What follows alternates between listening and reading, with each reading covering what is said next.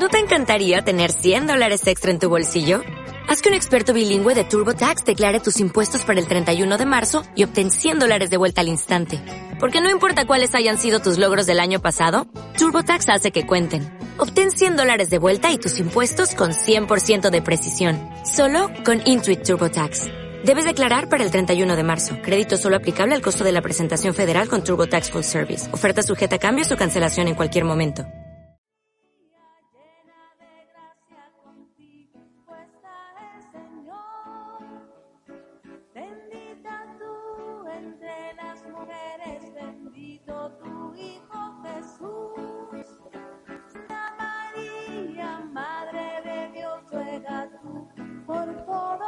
So.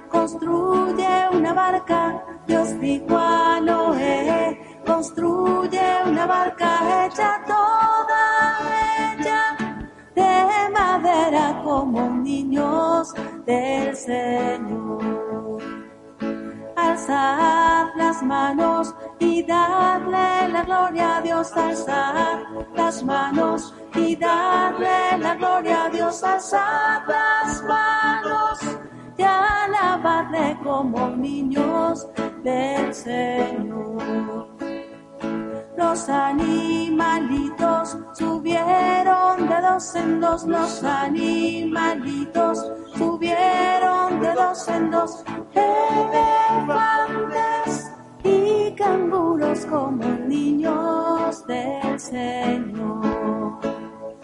Alzad las manos y dadle la gloria a Dios, alzad las manos y dadle la gloria a Dios, alzad las manos y alabadle como niños del Señor. Por 40 días llovió en la tierra, por 40 días llovió en la tierra. Y en la barca se salvaron como niños del Señor alzad las manos y dadle la gloria a Dios, alzad las manos y dadle la gloria a Dios, alzad las manos y alabadle como niños del Señor.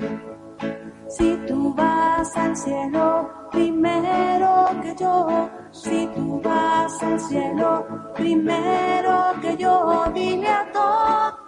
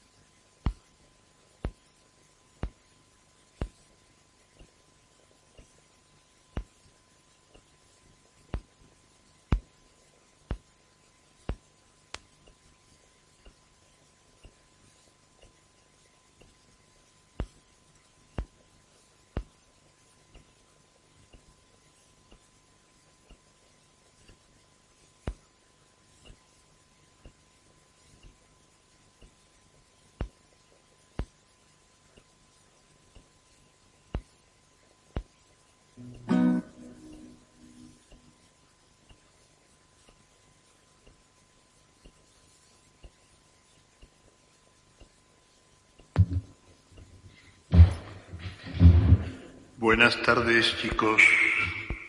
Buenas tardes a todos, chicos y chicas de esta catequesis de tercero de poscomunión, ya los de sexto de primaria. ¿eh? Tenemos nuestro catecismo, el Espíritu Santo nos conduce y vamos a, a ver por dónde nos conduce el Espíritu Santo, ese Espíritu que hemos recibido en el bautismo y que en nuestro corazón está alentando una vida nueva. Ya estamos en este tiempo de Pascua de resurrección. Jesús ha resucitado. Hemos celebrado la resurrección del Señor. Es verdad, este año de una manera muy especial, teniendo que eh, participar solamente por, por los medios de comunicación, por la radio, por la televisión, eh, pero no hemos podido participar en las celebraciones en la iglesia. Todavía no nos podemos reunir, reunir como una comunidad viva, eh, cuyos miembros se encuentran unos con otros en la celebración de la Eucaristía, en la asamblea litúrgica. Es algo que en este momento no podemos realizar, pero que el Señor lo sabe, y como lo sabe, pues sabe que no podemos y al saber que no podemos, no es que no queremos, sino que no podemos, pues entonces el Señor mismo es el que nos comunica sus gracias, sus bendiciones por otros caminos distintos de esos que sería la participación en la celebración en la asamblea litúrgica. El tema que vamos a tratar hoy se refiere al séptimo y al décimo mandamiento. Es el tema 13 de vuestro catecismo. El tema 13 lo, lo, propone en un sentido positivo. ¿Cuál es la voluntad de Dios? La voluntad de Dios es que quiere que vivamos dignamente, dignamente, y por lo tanto que tengamos cada uno los bienes que son necesarios para nuestra vida, una vida digna, bienes materiales, bienes económicos, bienes culturales, bienes también espirituales, es decir, todos los niveles de la persona, que tengamos todos los bienes que son necesarios para crecer, para madurar y para llegar a vivir como una verdadera dignidad, la dignidad humana y la dignidad cristiana de los hijos de Dios. Es un tema muy bonito y es un tema de mucha actualidad, porque en este momento Estamos experimentando una situación dolorosa por el coronavirus y nos damos cuenta de la desigualdad, de la desigualdad que hay entre unos y otros. Unos tenemos medios de sanidad, medios de higiene, medios también culturales a través de los cuales pues nos es más fácil eh, pues eh, soportar estas dificultades que a otras personas que no tienen esos medios, esos bienes. Entonces hay muchas diferencias. Tenemos que tomar conciencia de ello para responder cristianamente con una verdadera caridad y una verdadera generosidad. Bien, antes de comenzar con el tema, como siempre, vamos a pedirle a Dios que sea Él el que nos ayude, que sea Él el que nos ilumine y que sea Él el que fortalezca nuestros corazones para responder, responder coherentemente a su voluntad. Rezamos la oración que Jesús nos enseñó.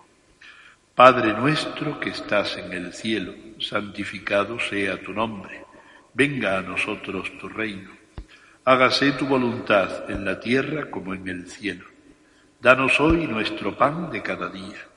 Perdona nuestras ofensas, como también nosotros perdonamos a los que nos ofenden. No dejes caer en la tentación y líbranos del mal. Amén. Gloria al Padre y al Hijo y al Espíritu Santo, como era en el principio, ahora y siempre, por los siglos de los siglos. Amén. Santa María, Madre de la Iglesia, ruega por nosotros. Bien chicos, pues decía eso, ¿no? Que vamos a tratar este tema que es tan bonito y de tanta actualidad y que nos compromete, nos compromete a nosotros a ser generosos, a ser solidarios, a ser caritativos, a valorar los bienes que tenemos, a no destrozar, a ordenar, ordenar nuestros gustos, ¿eh? teniendo en cuenta las necesidades de los demás. Vamos a repasar alguna oración que nos pueda ayudar también a entrar más hondamente en este tema 13 sobre el mandamiento séptimo y el mandamiento décimo. El mandamiento séptimo, sabéis que dice, no robarás, no robarás, así de simple.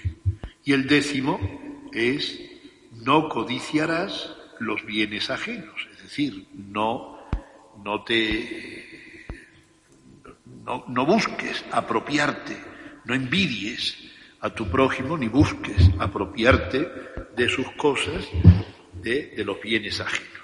Es decir, la codicia, la ambición de los bienes ajenos.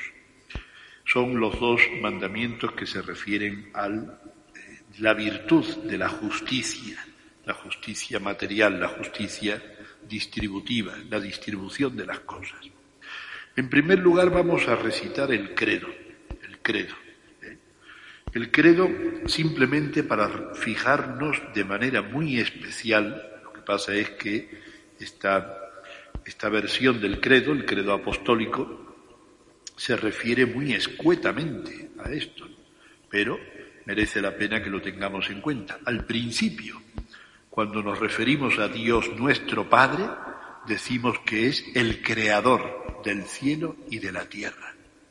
En la otra versión del credo decimos creador del cielo y de la tierra, de todo lo visible y lo invisible todo lo visible y lo invisible, es decir, de todas las criaturas que son visibles, que podemos captar por nuestros sentidos, que son las criaturas materiales la naturaleza, y también las criaturas invisibles, por ejemplo, la inteligencia.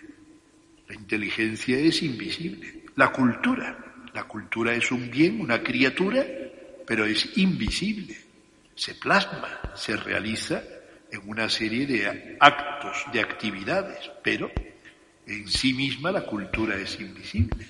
Y así podríamos ir viendo pues muchos aspectos de esta creación. Él es el creador del cielo, que es invisible, y de la tierra, que es visible. Es decir, de todo lo visible y lo invisible, también de los ángeles, que son invisibles y son criaturas de Dios, y de los hombres, que somos visibles y también invisibles, porque nuestra alma no se ve, pero sin embargo ahí está y actúa y se manifiesta a través de nuestro cuerpo.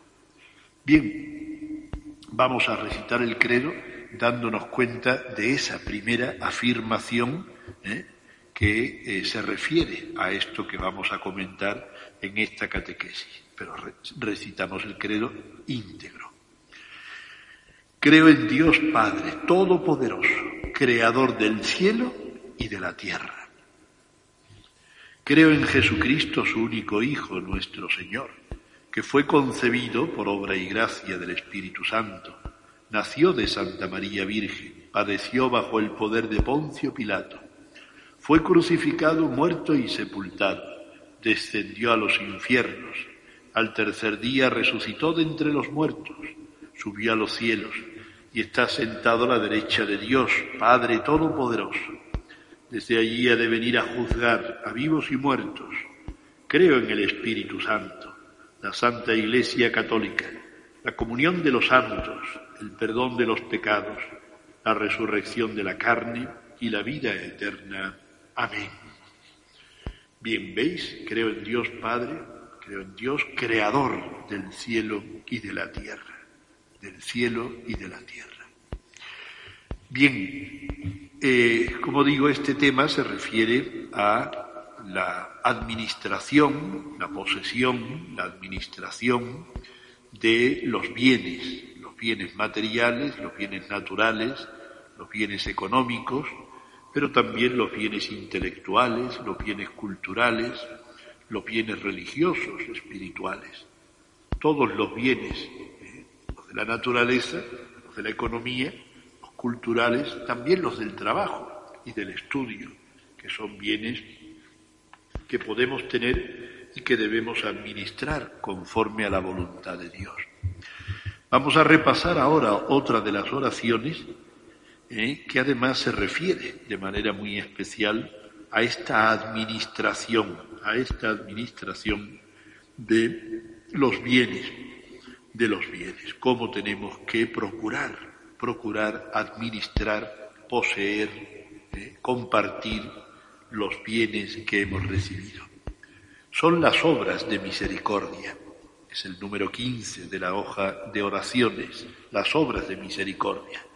Las obras de misericordia se refieren también, fijaros bien si os detenéis a, a reflexionar un poquito sobre ellas, os dais cuenta de que lo que se nos dice en esas, en esas obras de misericordia es cómo tenemos que tener en cuenta lo que le falta a otras personas. ¿Qué bienes le faltan a otra persona? Pues le falta un buen consejo, le falta una buena corrección, le falta una visita, le falta alimento, le falta bebida, le falta vestido, le falta entonces, cuando nos damos cuenta de qué es lo que le falta a los demás, es cuando nos damos cuenta de lo que nosotros tenemos. Claro, ahora con esta situación del coronavirus y esta pandemia, que es una intoxicación, una, una, un contagio general que está abarcando pues a todo el mundo. Pero imaginaos en los países, por ejemplo, de África, o en muchos países de Sudamérica, o de la India, de Pakistán, de Siria, de... son países muy pobres, muy pobres, muy pobres donde no tienen medios, por ejemplo, médicos, no hay hospitales, o no hay suficientes hospitales para tanta gente o no hay suficientes médicos y suficientes enfermeros y enfermeras para atender sanitariamente ¿eh? a una situación como esta. Aquí en España, que tenemos mucho, resulta que no llegamos, pues imaginaos, en algún, en algún país de esos, en Sudán, en el Congo, en Etiopía, en Nigeria, pues ¿qué sabemos? ¿Qué sabemos?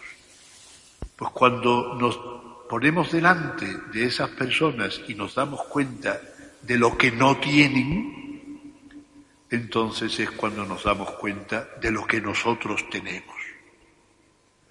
Cuando vemos a unos niños que se están muriendo de hambre, es cuando nos damos cuenta de que nosotros tenemos para comer cada día. Cuando encontramos personas que están casi desnudas, con los las ropas roídas, raídas, rotas, viejas. Y nosotros entonces nos damos cuenta de que tenemos, tenemos ropa de sobra y encima somos tan, tan caprichosos que queremos tener la de esta marca o de aquella otra marca. ¿Eh? O cuando vemos que la gente tiene que vivir en una chabola de latas, de cartones, donde no tienen agua corriente, donde no existe el cuarto de baño, donde tienen que hacer sus necesidades prácticamente en la calle. Y entonces nosotros es cuando nos damos cuenta, ojo, menuda casa tengo yo, menudo cuarto de baño, menudos grifos, cómo sale el agua. Y nos damos cuenta. Eh, las obras de misericordia nos recorren, eh, nos recorren que hay mucha gente que tiene muchas necesidades y entonces al recorrer las necesidades que tienen los demás, nos damos cuenta de lo que tenemos nosotros. Y al darnos cuenta de lo que tenemos nosotros, pues las obras de misericordia nos dicen que tenemos que ser misericordiosos, es decir, que tenemos que compartir lo mucho que tenemos nosotros con los que no tienen nada o casi nada. Hay 14 obras de misericordia. Siete son espirituales, por lo tanto no son visibles, ¿eh? creador de lo visible y de lo invisible. Las espirituales no son visibles, porque no atienden a cosas que son visibles, sino invisibles. Y otras que son corporales, que sí, que sí que tienen que ver con el mundo visible, lo visible y lo invisible. Las espirituales son estas. La primera, enseñar al que no sabe. La segunda, dar buen consejo al que lo necesita. La tercera, corregir al que yerra, es decir, corregir al que se equivoca. No pegarle una paliza, sino corregirlo, corregirlo, al que yerra. La cuarta, perdonar las injurias, los insultos, las injusticias que caen sobre nosotros. Perdonar. La quinta, consolar al triste. Consolar al triste. Hoy día hay mucha gente que está sufriendo y que hay que consolarla. La sexta, sufrir con paciencia los defectos del prójimo. Ahora que estamos confinados, todos metiditos en casa, pues hay momentos que lo pasamos bastante bien, pero hay otros momentos que lo pasamos bastante mal. ¿Por qué? porque mi prójimo, que es mi hermano, que es mi hermana, que es mi padre, que es mi madre, que es el abuelito, la abuelita que vive con nosotros, cada uno de nosotros, como digo tantas veces, cada uno tiene sus cada unadas. Y las cada unadas de cada uno, pues muchas veces son defectos que se amontonan, se amontonan. Sufrir con paciencia los defectos del prójimo es una obra de misericordia. Y la séptima de las espirituales es rogar a Dios por los vivos y difuntos, cosa que también tenemos que hacer especialmente en este tiempo de la pandemia del coronavirus. Rezar mucho a Dios por los vivos, los sanitarios, la gente que está trabajando, toda esa gente que está sufriendo y poniendo su salud en peligro para ayudar a los demás, rezar por los vivos y por los difuntos, por todas las personas que están muriendo por culpa de este virus. Obras de misericordia espirituales. Y las corporales se refieren a lo visible, ¿eh? creador de lo visible y de lo invisible, lo visible. La primera, visitar y cuidar a los enfermos. La segunda, dar de comer al hambriento. La tercera, dar de beber al sediento. La cuarta, hospedar al peregrino o al que no tiene techo. La cuarta, dar posada, perdón, la cuarta, dar posada al peregrino. La quinta, vestir al desnudo. La sexta, visitar a los presos. Y la séptima, enterrar a los muertos. Si os dais cuenta, en cada una de las obras de misericordia se está refiriendo a algo que le falta, que le falta a mi prójimo. Bien, pues ahí tenemos eso que conviene que lo leamos de vez en cuando y que nos aprendamos muy bien las, las obras de misericordia. ¿Para qué? Pues para que de vez en cuando hagamos nuestro examen de conciencia, no solamente por los mandamientos, sino también por las obras de misericordia. ¿He hecho lo que debía hacer con mi prójimo cuando le faltaba algo? ¿He corregido a un amigo que se ha equivocado? No echándole una bronca, sino ayudándole. ¿He perdonado a la gente que me ha insultado? Cuando me he encontrado con este amigo, con esta amiga que estaba triste, me he acercado para ayudarle, para consolarle. ¿Eh? Los defectos del prójimo, ¿los aguanto o me enfado? ¿Eh? Hay que hacer de vez en cuando el examen de conciencia sobre las obras de misericordia y eso nos ayudará a ir creciendo y madurando para tener un corazón misericordioso como el Señor. Bueno, pues vamos con el tema 13. Dios quiere que vivamos dignamente, no robarás. Y empezamos, pues como he dicho, viendo que hay mucha gente que no tiene, que no tiene lo mismo que nosotros. Muchos bienes no están bien repartidos. La tierra es un bien para todos los hombres, pero hay injusticias, hay hambre, hay incultura, hay desigualdades sociales que impiden a muchos hombres y mujeres vivir dignamente y, y desarrollarse como personas. Tienen que vivir en unas condiciones ínfimas, inferiores a lo que es lo, propio, lo normal. Dice ahí, discute con tus compañeros y compañeras de grupo esta pregunta. ¿Cuáles son las mayores desigualdades que te parece que padecen hoy los hombres? Escríbelas en el rescuadro. Distingue las materiales de las espirituales. Bien, ahí tenéis el recuadro y ahí tenéis esos renglones para que escribáis. ¿Qué desigualdades materiales? Materiales. Recordad las obras de misericordia y os daréis cuenta, os daréis cuenta de las desigualdades materiales.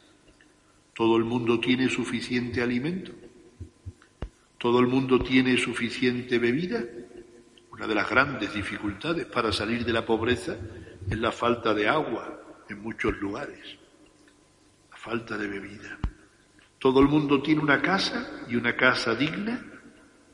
¿Todo el mundo tiene la suficiente ropa para vestirse con dignidad. ¿Qué desigualdades materiales, materiales? ¿Todo el mundo tiene hospitales? ¿Todo el mundo tiene colegios? ¿Todos los niños tienen escuelas? Desigualdades materiales. ¿Todo el mundo tiene lo mismo? y desigualdades culturales, culturales. Todos tienen suficiente educación, todos tienen eh, suficiente, pues por ejemplo, catequesis, celebración, celebración de la fe. Todos tienen maestros, todos tienen sacerdotes, para que les ayuden, les aconsejen. Bienes culturales, bienes culturales. Es una desigualdad grande la que tenemos en unos países y otros. Conviene que eso lo repaséis y escribáis ahí las desigualdades materiales y las desigualdades que a vosotros se os ocurre. Dice la catequesis, cuanto menos sensibles seamos al sufrimiento de los demás, más nos embotamos, es decir, más nos endurecemos. ¿Observas que te pasa a ti o pasa a tu alrededor alguna cosa de estas que vienen a continuación? Reflexiónalo en grupo con tus compañeros No lo podemos reflexionar en grupo, pero cada uno sí que lo puede reflexionar y yo ahora pues os digo algunas pautas para que os ayude en esa reflexión. ¿Observáis que esto pasa? No querer dejar jugar a los compañeros o compañeras. Es decir, marginar a otros. ¿Creéis que eso ocurre? ¿Creéis que eso ocurre con mucha frecuencia o con poca frecuencia? ¿Ocurre que marginamos a otros y que no queremos compartir con ellos pues alguna cosa? ¿Eh? Eso forma parte de esta desigualdad y de esta manera pues de, de poseer o no poseer bien los bienes que tenemos. Reírse del que se equivoca o del que no sabe. ¿Eh? ¿Ocurre eso? Que nos reímos en alguna ocasión pues de la gente porque hace el ridículo, porque se equivoca, porque mete la pata, a veces pues porque es tartamudo o porque se le ocurre alguna cosa que a nosotros, eh, pues eso, nos burlamos. ¿Ocurre discriminar a algunos niños o algunas niñas? A veces por su raza, a veces por su condición social, pues porque son más pobres o porque son más, más sucios en su higiene y los discriminamos, los echamos para el lado. Ocurre querer con frecuencia que los demás te sirvan a ti, pero tú no ayudas casi nunca a los demás. ¿Ah? Cada uno tiene que examinar eso en su corazón. No vale contestar inmediatamente, no, no, no, no. Porque si examinamos un poquito despacio nos damos cuenta de que sí, sí, sí, sí. Ocurre no poder viajar no poder disfrutar de otros, de otros bienes, pues porque no tenemos o porque no tienen los demás suficientes medios económicos. Nos damos cuenta de, que, de esto, de que solamente unos pocos están destinados a disfrutar de los bienes que hay en la tierra. Eso es así, ¿eh? Hay estudios que están hechos y están bien, bien, bien, bien confirmados, bien certificados, que solamente, solamente eh, una parte muy poca, muy, muy pequeña, muy pequeña, disfruta, disfruta de la gran mayoría de los bienes de la tierra. Entonces la desigualdad es muy grande es muy grande. Hay un principio fundamental que decíamos antes en el credo, lo tenéis ya en la página 54. Dios creó, Dios ha creado el cielo y la tierra, todo lo visible y lo invisible. Y Dios creó la tierra para bien de todos los hombres, no solamente de unos pocos, sino de todos.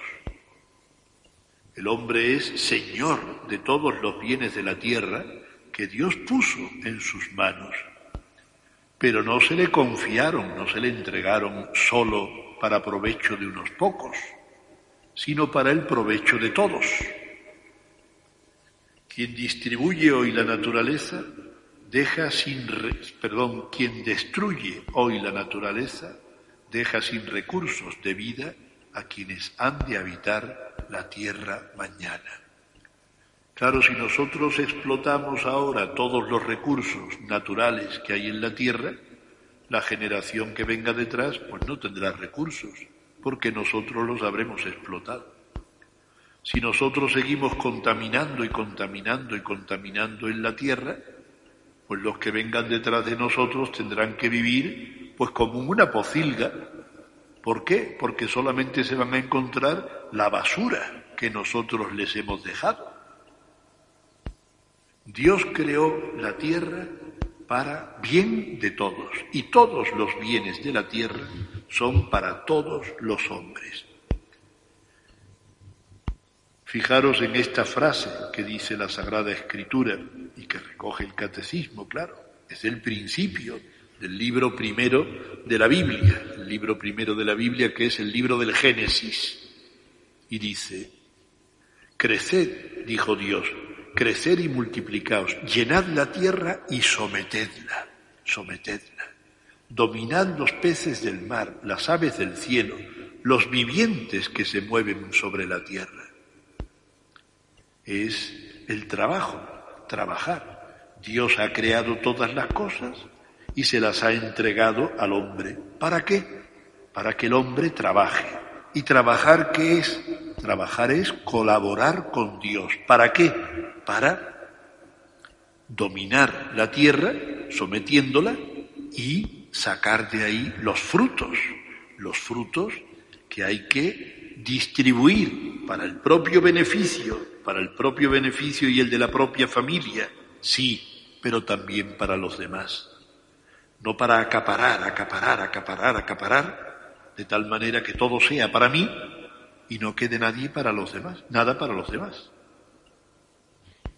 El trabajo no es un medio de acaparar, sino que el trabajo es un medio para cultivar, cultivar lo que Dios ha creado y de esa manera nosotros sustentarnos, pero también colaborar para que el bien común crezca, crezca el bien de mis hermanos.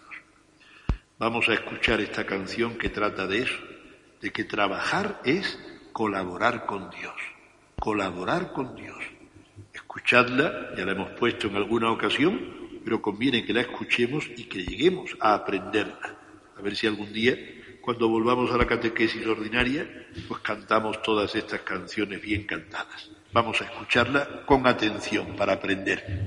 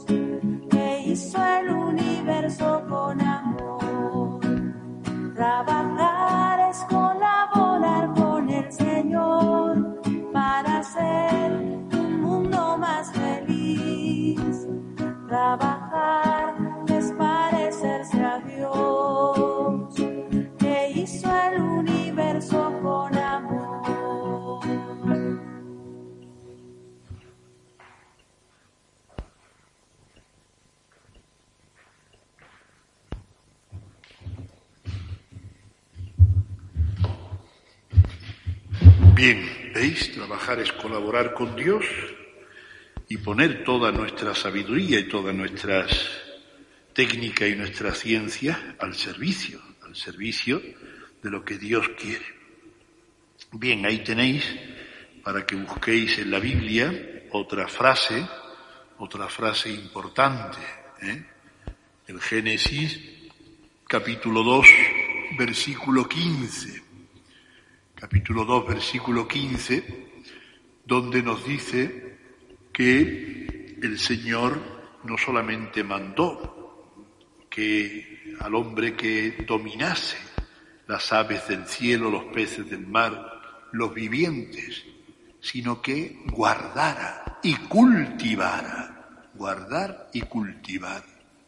Son unas expresiones preciosas que nos indican que el hombre tiene que seguir adelante, seguir adelante con su trabajo, seguir adelante cultivando lo que Dios ya comenzó. No es que la, no es que la creación no esté bien hecha, esté mal hecha y haya que estar corrigiéndola, sino que Dios nos ha dado la creación a los hombres de una manera incompleta, para que nosotros cultivándola la vayamos eh, al revés, cultivando la vayamos perfeccionando cada vez más. ¿Qué significa guardar? Guardar no significa apropiarse de ello, sino guardar significa proteger, proteger. Y cultivar, cultivar es eso, sacarle el mayor fruto, el mejor fruto, pero no para agotarlo, sino para compartir y crecer todos. Ahora leemos estas frases del catecismo y luego discutimos, que no vamos a discutir, pero que tenemos que reflexionar sobre ello, ¿eh? esto. Todos los hombres tienen derecho a poseer determinados bienes y a disfrutarlos en bien propio y de su familia, ya lo hemos dicho. Pero este derecho tiene sus límites. Ningún hombre puede pretender acumular bienes que le son necesarios para su desarrollo como personas, a otros, claro, para el ejercicio real de su libertad y para que los demás puedan reconocer su dignidad y respetarla. O sea, el derecho a la propiedad privada, por supuesto que sí, la tenemos. Todo el mundo tiene derecho a la propiedad individual, es verdad. Pero tiene sus límites. ¿Cuáles son los límites? Los límites es las necesidades del prójimo, vosotros os imagináis que en esta situación que estamos viviendo ahora mismo en la actualidad, ¿eh? vamos a ver, estamos en una situación crítica, donde hay muchas personas que están infectadas por un virus que puede llegar a ser mortal. ¿Os imagináis que un médico diga, mire usted, como resulta que la carrera de medicina la he estudiado yo, yo me he sacado las asignaturas con mi inteligencia y con mis codos, y yo soy el dueño de mi inteligencia, de mis codos y de mi sabiduría, yo, que soy el propietario absoluto de mis conocimientos y de mi sabiduría, pues resulta que yo, si no quiero, no voy a poner en ejercicio mis capacidades como médico. ¿A vosotros os parece que eso sería justo? ¿Es justo que un hombre, porque tenga unos conocimientos médicos, pueda dejar morir, morir a unas personas a las que podría ayudar? Es lícito que tenga una propiedad individual, personal, sobre sus conocimientos, pero la necesidad del prójimo le obliga a ponerla al servicio de ellos. Pues igual que decimos esto respecto de la inteligencia del médico este y de la pericia, de la, de la sabiduría que tiene, pues podríamos decirlo respecto de otros bienes, también de los bienes materiales. Yo tengo mucha riqueza, mucha riqueza, mucha riqueza, yo tengo mucho amontonado, amontonado, amontonado en el banco, pero resulta que enfrente de mi casa vive una persona o una familia que no tienen ni para comer. Yo puedo quedarme con la conciencia tranquila diciendo, no, no, es que lo mío es mío, y como es mío, pues mío es, y no lo comparto con nadie, ni siquiera con este vecino que tengo enfrente. ¿Eso sería justo o sería injusto? Y si pensamos que nosotros vivimos en un país donde tenemos bastantes riquezas y hay otras personas que viven en países donde no hay riquezas, la pregunta es, oye tú, chico, chica, de sexto de primaria, de tercero de poscomunión, que me estás escuchando a través de la radio, ¿qué has hecho tú? ¿Qué méritos tienes tú para haber nacido en un país rico y tener riquezas? ¿Y qué es lo que ha hecho otro, niño como tú, de tu misma edad, para nacer en un país pobre donde no hay riquezas? Tú puedes decir que lo tuyo es tuyo y para ti y que a los demás que se aguanten, pero ¿qué has hecho tú para conseguir lo que tienes? Ah, ¿veis cómo nos damos cuenta de que hay una distribución que es injusta en el sentido de que no es igual? No podemos apropiarnos de las cosas como si fuésemos únicos. Tenemos que compartir con los demás. Contesta a estas preguntas. ¿A qué tienen derecho todos los hombres? Todos los hombres. ¿A qué tienen derecho? ¿Qué es lo que ningún hombre puede pretender? Al contrario, es decir, ¿qué es lo que no debe hacer? ¿Y para qué son los bienes? ¿Los bienes para qué son? ¿eh? para que se apropie, apropie, apropie. ¿El hombre tiene derecho a la propiedad individual? ¿Sí o no? Sí, tiene derecho. Pero ¿qué es lo que no debe pretender ningún hombre? Lo que ningún hombre puede pretender es apropiarse individualmente de las cosas, dejando que el prójimo pase necesidad. Es decir, no podemos acumular y acumular para nosotros, sino que tenemos que compartir. Y entonces, en consecuencia, los bienes, ¿para qué son? ¿Para qué son entonces los bienes necesarios? ¿Para qué son necesarios? Pues en primer lugar para el desarrollo como personas, para que nos podamos desarrollar, para poder ejercer la libertad, la verdadera libertad. La libertad, si no tenemos bienes, no podemos ser verdaderamente libres. Y después también para que puedan los demás reconocer y respetar su propia dignidad. Para eso son los bienes necesarios. Bien, tenemos que procurar eso, ser muy sensibles, muy sensibles a las necesidades de los demás ser muy sensibles para que de verdad nuestro corazón sea un corazón generoso. Sabéis que hay una parábola en el Evangelio que nos habla de el rico, el rico aquel que banqueteaba maravillosamente cada día y que se vestía, se vestía con, con, con lujo y a la puerta de su casa había un hombre que pasaba necesidades. Se llamaba Lázaro, Lázaro. Lo tenéis en el capítulo 16 del Evangelio de San Lucas, en los versículos del 19 al 31. Merece la pena que lo leáis y que lo leáis despacito para daros cuenta de esa historia tan hermosa que nos propone el Señor y de las consecuencias que tiene. Estamos ya en la página 55. Jesús nos enseña a compartir todo lo que somos y tenemos.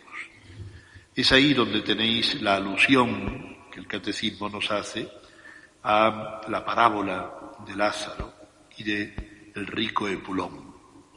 Jesús explicó cómo quiere Dios que usemos los bienes al contarnos la parábola de un hombre rico que se olvidó del pobre mendigo Lázaro y no supo, perdón, y no puso su riqueza al servicio del necesitado.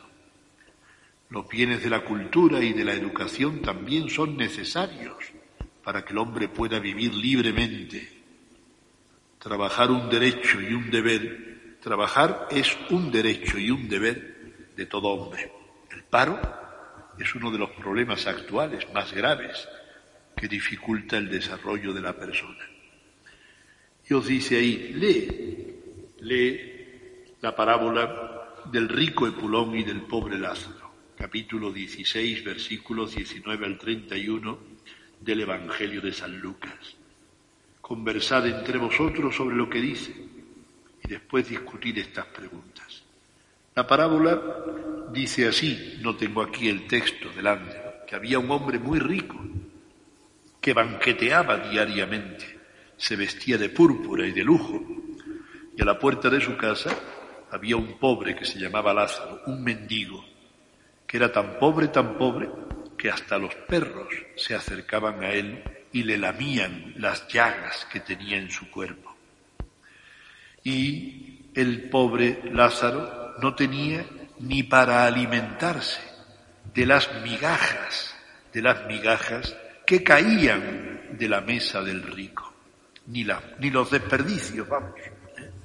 Pero llegó el momento de la muerte y el pobre Lázaro subió al seno de Abraham, es decir, al lugar donde reposan los justos, los hombres buenos del Antiguo Testamento, al seno de Abraham, mientras que el rico fue al infierno. Y entonces cuando estaba el rico entre las llamas del infierno, dice Jesús, que levantó la mirada y vio al pobre Lázaro en el seno de Abraham. Y entonces le dijo Epulón, el rico, a Abraham, Abraham, deja que Lázaro se acerque hasta aquí y con una gota de agua en un dedo de su mano me humedezca los labios, porque me muero de sed en medio de estas llagas, de estas llamas. Y Abraham le dijo, ¿no sabes que hay un abismo de separación entre vosotros y nosotros, para que nadie pueda pasar de aquí allí y de allí aquí? Y además, tú durante tu vida disfrutaste de los bienes, mientras que Abraham, mientras que Lázaro, nada más que tuvo desgracias. Ahora a ti te tocan las desgracias y a Lázaro le tocan los bienes, el disfrute de la felicidad. Y entonces dice el rico, el rico que ya estaba pobre, claro, el rico dice, pues entonces si yo no puedo satisfacer mis necesidades, que por lo menos Lázaro vaya donde viven mis hermanos con mi padre, para que, viendo un muerto que ha resucitado, que se presenta delante de ellos, pues se conviertan y no vengan a este lugar de tormentos. Y entonces Abraham le dijo, pero si ya tienen a Moisés y a los profetas, ni aunque resucite un muerto, cambiarán de mentalidad. Y es verdad, Jesús ha muerto y ha resucitado y se ha aparecido a muchos, pero aún así sigue habiendo muchos ricos ambiciosos. Bien, ahí está la parábola, la parábola de Jesús en el Evangelio de San Lucas. Pues mirad, ahora tenéis ahí unos recuadros. ¿Qué cosas sueles tú acaparar? Suelo acaparar y poner ahí una lista de cosas que acaparáis. ¿Qué cosas puedes compartir? Después de poner lo que acaparas, pon qué puedes compartir. ¿Qué puedes compartir con otros? Y después, a quienes, sobre todos, sobre todo, tienes obligación de ayudar. Obligación de ayudar. Tenéis ahí ese ejercicio, hacedlo. Hacedlo de manera que cuando volvamos a la catequesis ordinaria, yo pueda ver, a ver quién ha hecho los ejercicios y habiendo hecho los ejercicios se demuestra que por lo menos hemos estado atentos, atentos. Si alguien no tiene ningún ejercicio hecho, entonces es señal de que no ha estado, no ha estado en la catequesis radiada. Cuando seguimos las enseñanzas de la Iglesia somos fieles a la intención más profunda y permanente del séptimo y del, y del décimo mandamiento del decálogo. Ya quedan unos poquitos minutos, pero vamos a aprovechar para terminar el tema. Señor, queremos compartir. Trabajar por porción al hombre los bienes que son necesarios para vivir dignamente y ser también socialmente reconocido y estimado. Los cristianos nos esforzamos, nos esforzamos para lograr que todos los hombres tengan un puesto de trabajo dignamente retribuido, que no le humille y lo más adecuado posible a sus capacidades y a su vocación. ¿Qué bienes de la tierra son para todos? Encontrar en el dibujo el camino que lleva a ellos. Es fácil, en la vida es más difícil. En el camino, es en el dibujo es fácil, pero en la vida es más difícil. Tendréis que poner una lupa, ¿eh? una lupa, porque se ve muy mal. Arriba a la izquierda pone bienes, abajo a la izquierda pone culturales, en medio pone económicos y a la derecha pone de la naturaleza. ¿Eh? Arriba a la izquierda, bienes. Abajo a la izquierda, culturales. En medio, económicos. A la derecha, de la naturaleza. Pues bien, con esas indicaciones que yo os he hecho, ya sí podéis coger y con un lápiz ir haciendo el caminito que conduce los bienes culturales, los bienes económicos, los bienes de la naturaleza caminito que conduce ahí. Son los bienes que necesitamos. Esos son necesarios para todos, para todos. Ahora pon ejemplos de bienes, bienes de la naturaleza, bienes económicos y bienes de la cultura y la educación. ¿Qué se te ocurre a ti que son bienes de la naturaleza? Por ejemplo, ¿es un bien de la naturaleza el petróleo? ¿Es un bien de la naturaleza el agua? Naturaleza los minerales. Ah, ahí tenéis, ahí tenéis. Ejemplo de bienes económicos. Económicos son aquellos bienes que se administran, se administran ¿eh? y que producen lo que llamamos las riquezas económicas, es decir, aquellas riquezas que se traducen en dinero, en dinero, los bienes económicos. Y después tenemos los bienes de la cultura y de la educación ejemplo de bienes culturales, bienes culturales. Están los museos, están las catedrales, pero también están los colegios, los institutos, que son bienes culturales y de educación. Y en muchos sitios no los hay, nosotros tenemos. Escribe con tus palabras cómo quieres vivir la intención más profunda del séptimo mandamiento y del décimo mandamiento. No robarás y no codiciarás los bienes ajenos. Y ahí tenéis, respetaré, compartiré, cultivaré. Pon con tus palabras que entiendes por respetaré, compartiré, cultivaré, con tu palabra. ¿Cómo vivirás tú? ¿Quieres vivir el respeto a los bienes ajenos, el compartir los bienes con el prójimo, el cultivar los bienes, escríbelos. ¿Qué deberes tienes respecto de los demás? Une las palabras de la columna de la izquierda con las de la derecha que correspondan. Algunas corresponden con dos, ¿eh? Con dos. Bienes de la, la naturaleza. ¿Qué hay que hacer con los bienes de la naturaleza? ¿Acumular? No. ¿Respetar? Sí. Cultivar, sí. ¿Veis? Entonces hacéis una raya desde de la naturaleza hasta respetar, desde la naturaleza a cultivar. Despilfarrar, no, destrozar tampoco. De los bienes económicos, ¿veis? Entonces, de cada uno, de los bienes de la naturaleza, dos rayitas. De los bienes económicos, pues ved qué es lo que tenéis que hacer. La rayita que sea. De los culturales, la rayita que sea, hasta que apunte a lo que tiene que ser. El trabajo del estudio, ¿qué hay que hacer con ello? Despilfarrarlo, acumularlo, respetar. El trabajo del estudio no hay que respetarlo, lo que hay que hacer es cultivarlo. Bien, y por último cantamos una canción. No vamos a cantar ahora ninguna canción porque no estamos para cantar, porque no estamos juntos, pero vamos a poner una canción, una canción en la que le pedimos al Señor que nos dé un corazón semejante al suyo para compartir, para compartir todo, todo, dándole gracias por lo mucho que nos da y compartiendo todo lo que nos da con nuestros hermanos, con nuestros prójimos, los más cercanos y los más lejanos. ¿eh? Vamos a escuchar esta canción y con esta canción terminamos nuestra catequesis. A continuación, don Germán continuará con los de primero de preconfirmación.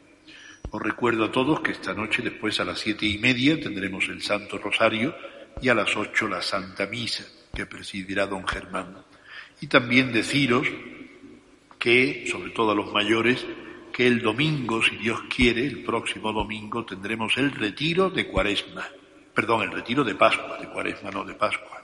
A las cuatro y media tendremos la primera plática y a las seis la segunda plática. Y después a las siete y media el rosario y a las ocho la misa. El retiro de Pascua el próximo domingo a partir de las cuatro y media de la tarde. Que Dios os bendiga a todos.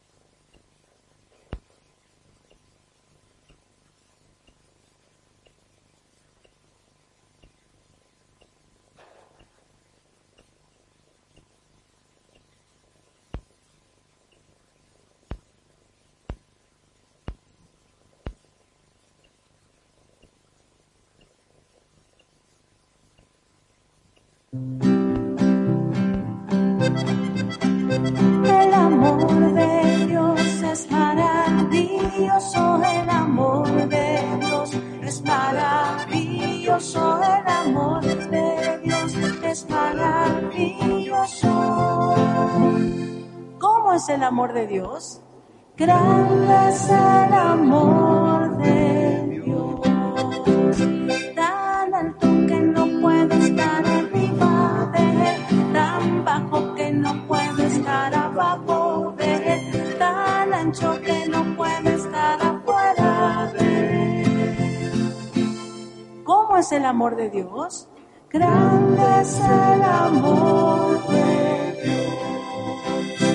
El poder de Dios es maravilloso, el poder de Dios es maravilloso, el poder de Dios es maravilloso. ¿Cómo es el poder de Dios? Grande es el poder de Dios, puedo estar arriba de tan bajo que no puedo estar abajo de tan ancho que no puedo estar afuera de. ¿Cómo es el poder de Dios? Grande es el poder de Dios.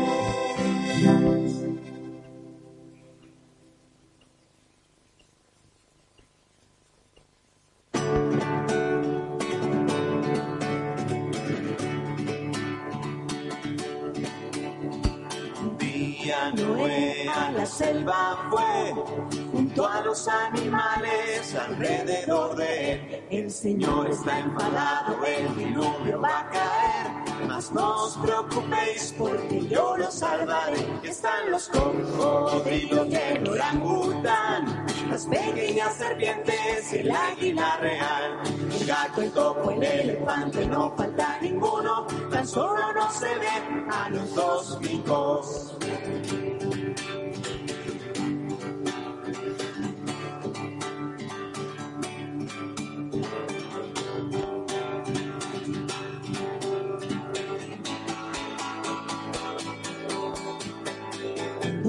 Animales subieron a la vaca, Noé miró al cielo y un gran nubarrón. Y gota a gota empezó a.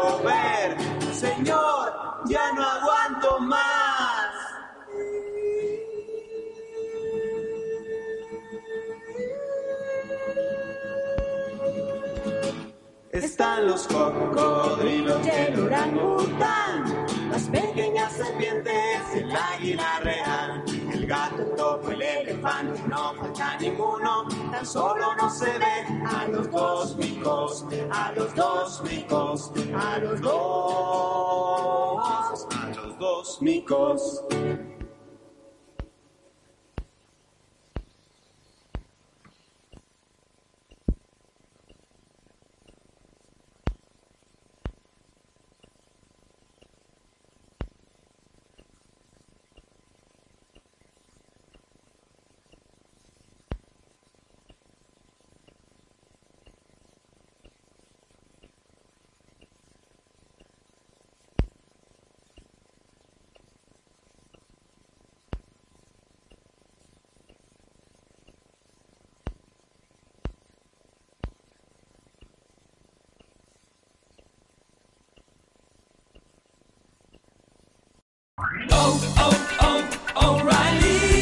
¿Necesitas ayuda? En O'Reilly Auto Parts te ayudamos. ¿Necesitas algún consejo? Te aconsejamos. Nuestros profesionales en autopartes están siempre disponibles para ayudarte a encontrar lo que necesites. Excelente servicio al cliente es solo una de las ventajas que ofrece O'Reilly Auto Parts. Los profesionales en autopartes. oh, oh, O'Reilly